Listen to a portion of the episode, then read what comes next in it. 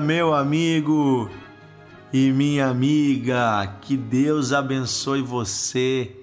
Que a paz de Deus, a alegria do Senhor, tudo aquilo que vem do Espírito Santo esteja sobre você nesse dia.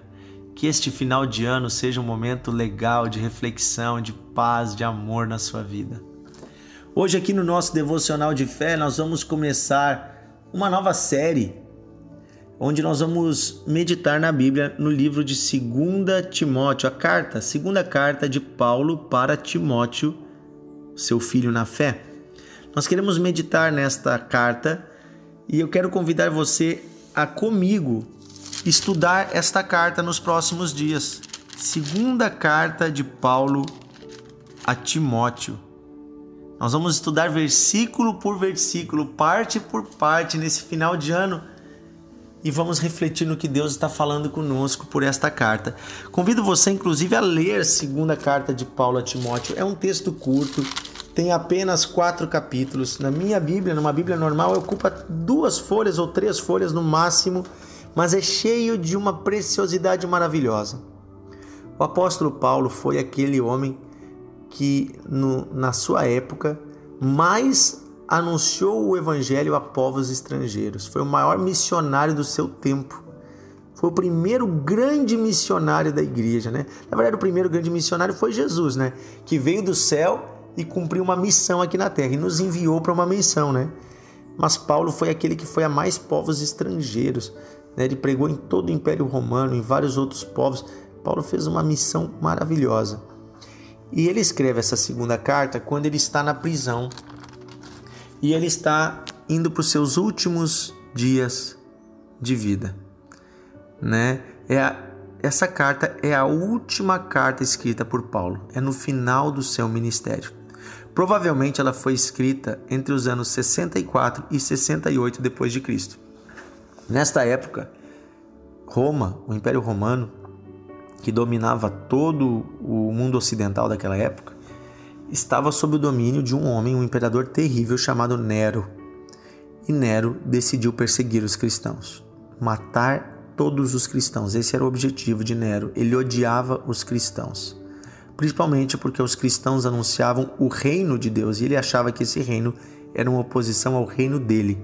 Também Nero instituiu uma adoração a si mesmo. Todos tinham que se prostrar diante da sua estátua e adorá-lo, e os cristãos se negavam a isso. E vários outros aspectos, né, movido por, pelo diabo, por Satanás, Nero perseguia a igreja. E foi sob o domínio de Nero que Paulo foi executado, foi morto, né, depois de passar muitos anos na prisão. Paulo nunca parou seu ministério, inclusive quando ele estava na prisão, ele não parou o seu ministério.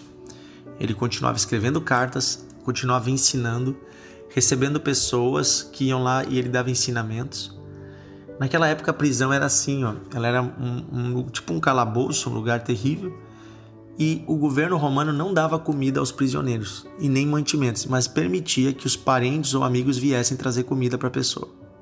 Então, se a pessoa não tivesse parente ou amigo, ela morria de fome, de frio, ela morria, porque o governo não dava comida para as pessoas. Então o que acontece? Todos os dias alguém podia vir trazer algo para ele. Essa era a regra, podia vir alguém. Tinha um horário para isso.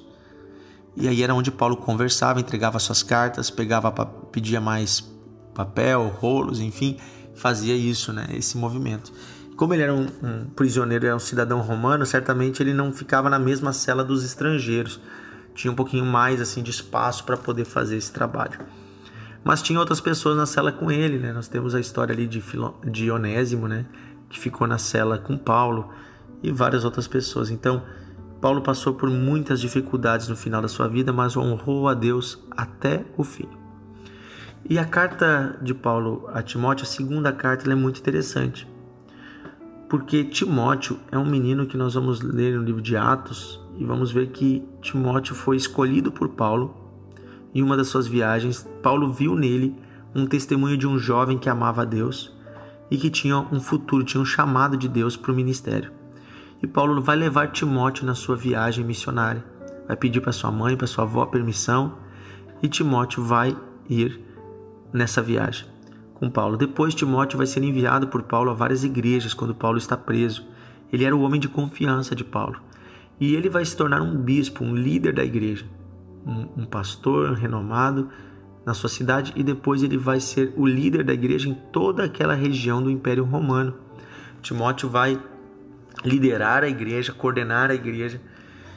E aqui nesta carta já se passaram muitos anos. Timóteo certamente já estava com seus 40 e poucos anos, Paulo certamente seus 60 e poucos.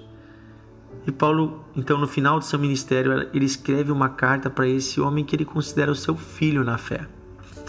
Diz assim: 2 Timóteo capítulo 1, versículo 1 em diante. Paulo, apóstolo de Cristo, pela vontade de Deus, de conformidade com a promessa da vida que está em Cristo, ao amado filho Timóteo. Graça misericórdia e paz da parte de Deus Pai e de Cristo Jesus, nosso Senhor. Queridos, olha que bonito como Paulo se refere a Timóteo, amado filho Timóteo.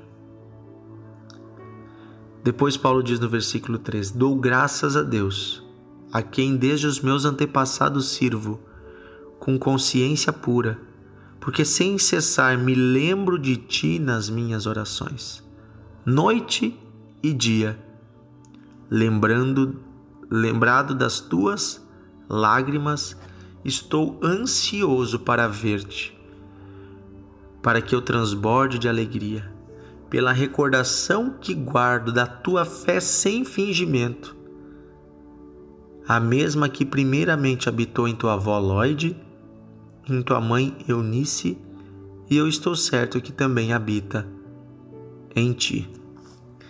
Olha, olha como Paulo está lembrando lá quando ele conheceu Timóteo. Certamente Timóteo, ouvindo a pregação do evangelho da boca de Paulo, é um daqueles jovens que veio à frente na hora do apelo e chorava com o coração puro, entregando-se a Jesus. E ele diz: Olha, primeiramente a tua avó Lloyd teve uma vida com Deus, depois a tua mãe Eunice e agora você. Timóteo ele tinha um pai que não era cristão, mas a sua mãe e a sua avó eram. Aqui fala sobre o poder e o valor de uma mulher de Deus. Uma mulher de Deus, mesmo quando seu marido não entregou a vida a Cristo, esta mulher conduz a sua família e seus filhos à presença de Deus. Ela não desiste. Ela leva o seu filho na igreja, e é lá na igreja que Timóteo teve um encontro com Paulo e teve um encontro com o Evangelho. E agora Paulo decide discipular Timóteo. É muito bonito isso, esse movimento de filhos na fé. De nós que temos mais experiência, nós que já temos um pouquinho mais de tempo com Deus, de dizermos assim: eu quero cuidar desta pessoa. Eu vou ensiná-la no caminho de Deus. Eu quero cuidar deste jovem, deste homem, desta mulher. Eu vou ensiná-lo no caminho do Senhor. E aí você passa a amar pessoas como filhos e filhas. Nós temos vivido aqui na nossa comunidade, na nossa igreja, há alguns anos a experiência do discipulado. Nós temos nossos cultos normais, proclamação do evangelho, pregação, evangelismo, mas nós também temos pequenos grupos onde nós nos reunimos à mesa com amigos e amigas, com pessoas com quem nós dividimos em pequenos grupos aquilo que Deus tem nos dado. E não só dividimos a palavra, mas dividimos a vida. Ouvimos as angústias uns dos outros, oramos uns pelos outros, caminhamos juntos servindo a Deus, nos envolvemos juntos no ministério. Isso nós chamamos de discipulado. Alguns chamam de célula, de pequeno grupo, outros chamam de grupo de crescimento. É quando nós levamos as pessoas para nossa casa, para nossa vida, trazemos, damos do nosso coração a essas pessoas. A igreja, às vezes, ela se torna muito verticalizada. O que, que é isso? O pastor ou o líder está lá em cima pregando e as pessoas estão lá embaixo ouvindo.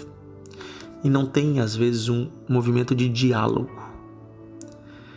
Na igreja cristã primitiva, nós vamos ver no livro de Atos que eles tinham dois momentos. Diz assim, em Atos 2, também em Atos 4, em Atos 3, diz assim, ó, que eles perseveravam na oração no templo, ou seja, o lugar público onde reuniam-se multidões, o templo, mas também partiam o pão de casa em casa. Então a igreja precisa ter esse essa, essa dupla função ela é o lugar público onde a multidão se reúne para adorar a Deus e é ensinada, aonde existe adoração, aonde existe cura. Você vai ver que lá no templo é onde aconteciam os milagres, o coxo levantava, coisas grandiosas aconteciam, multidões se convertiam, iam para o batismo, mas também de casa em casa se partia o pão. Partir o pão significa viver a vida comum. É onde aconteciam os ensinamentos. Você vai ver, por exemplo, Jesus ensinando as multidões. Mas aí, quando eles iam para casa, os seus discípulos iam junto, e em casa os discípulos perguntavam: Mestre, o que significa essa parábola que nós não entendemos?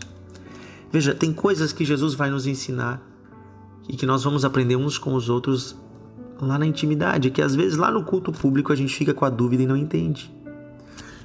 Por isso eu quero incentivar hoje você que é mais velho, homem, mulher, não a, a, começar uma instituição nova, não tem nada disso, não. É algo orgânico. O que, que é uma coisa orgânica? É uma coisa natural. Procure pessoas mais novas na fé para você ensinar essas pessoas.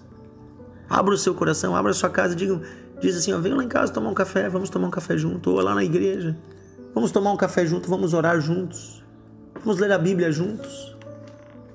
E aí você vai ver que naturalmente vai fluir a presença de Deus. Você que é mais jovem, você que está começando na fé, procure alguém mais velho que você, ou até mesmo você que já está há anos, procure alguém mais velho que você para que você seja aconselhado. Ensinado, se coloque em sujeição, diga assim: ó, eu quero andar contigo. O nosso ministério aqui onde nós servimos, que é o Ministério Encontros de Fé, ele começou com o trabalho evangelístico de um pastor, um grande amigo, um homem de Deus, pastor Isaías Figueiró, que ainda é líder desse ministério. Tudo começou com um desejo no coração dele de servir a Deus, mas quando ele foi a algumas cruzadas fora do Brasil, ele conheceu o trabalho do evangelista Carlos Anaconda. E o evangelista disse que convidou ele para andar com ele. E aí você vai ver que o ministério do pastor Isaías Figueiró, tudo que Deus tem feito na vida dele aqui no Brasil, é reflexo desse andar junto com esse homem de Deus. De ter andado junto, aprendido e ele continua em comunhão com este homem. Ele continua indo, visitando, aprendendo, ouvindo. Como é bom quando alguém, por mais que tenha já recebido de Deus, reconhece que precisa estar em comunhão com outros homens de Deus, homens mais velhos, homens sinceros que vão ensinar não só a palavra, mas vão ensinar com a vida. Pastor Isaías foi discipulado, ele é discípulo do evangelista Carlos Anaconda. E nós nos integramos nesse discipulado, nesse aprender com a vida do pastor Isaías, do seu irmão, do pastor Paulo Figueiró aqui em Novo Hamburgo. pastor Paulo, né, o nosso líder, eu sou discípulo dele, eu ando com ele. Muitos anos atrás ele me convidou e disse: Dionísio, vem andar mais perto. Eu desde então eu tenho procurado, pedido conselhos, aprendido aos pés dele. Assim como muitas outras pessoas já contribuíram comigo, mas eu decidi me colocar ali e servir junto com ele. E agora, nos últimos anos, eu tenho podido também dividir isso com outras pessoas, com jovens, com homens, com pessoas que podem também compartilhar com outros. Sabe, eu me sinto um filho amado de homens de Deus que investiram na minha vida. Mas eu também tenho filhos amados na fé, homens que eu invisto neles, pessoas que eu cuido. Sabe, isso é maravilhoso, gente. Eu quero incentivar, dando esse testemunho, eu estou falando, estou incentivando pessoas que estão me ouvindo, quem sabe até de outras igrejas, de outros ministérios, quem sabe pessoas né, que estão aí servindo a Deus, obreiros, ou, ou pessoas que estão recém começando na fé. Envolva-se com os seus irmãos. Envolva-se. Gaste tempo com pessoas, mais com pessoas do que com atividades. Igreja é relacionamento. Às vezes a gente está tão preocupado em fazer um grande evento, fazer uma grande atividade, quando na verdade o que Deus quer é que a gente sente com os nossos irmãos, tome um café, converse e ore juntos. E ali Deus ministra o seu poder e Deus nos dá juntos projetos para juntos fazermos a vontade de Deus. Amém? Amém? Vamos ser filhos amados e também vamos ter filhos amados em quem nós vamos investir. Mãe, vó, não desista dos seus filhos e dos seus netos. Lloyd e Eunice não desistiram de Timóteo e viram ele se tornar um grande líder da igreja. Amanhã nós vamos continuar lendo 2 Timóteo. Querido Deus e Pai, pedimos que o Senhor nos ajude a nos envolvermos uns com os outros, nos envolvermos mais na tua obra, no teu reino. Queremos aprender, Senhor. Mas queremos crescer e queremos também ensinar aquilo que já aprendemos. Nos ajuda, Senhor, a termos comunhão com os nossos irmãos.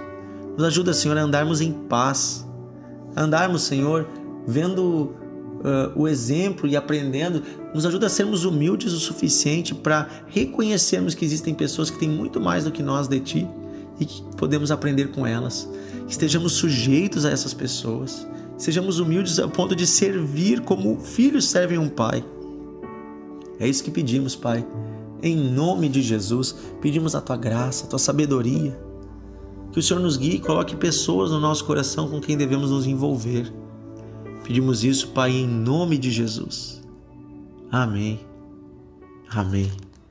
Deus abençoe você, compartilhe o devocional e amanhã estamos juntos.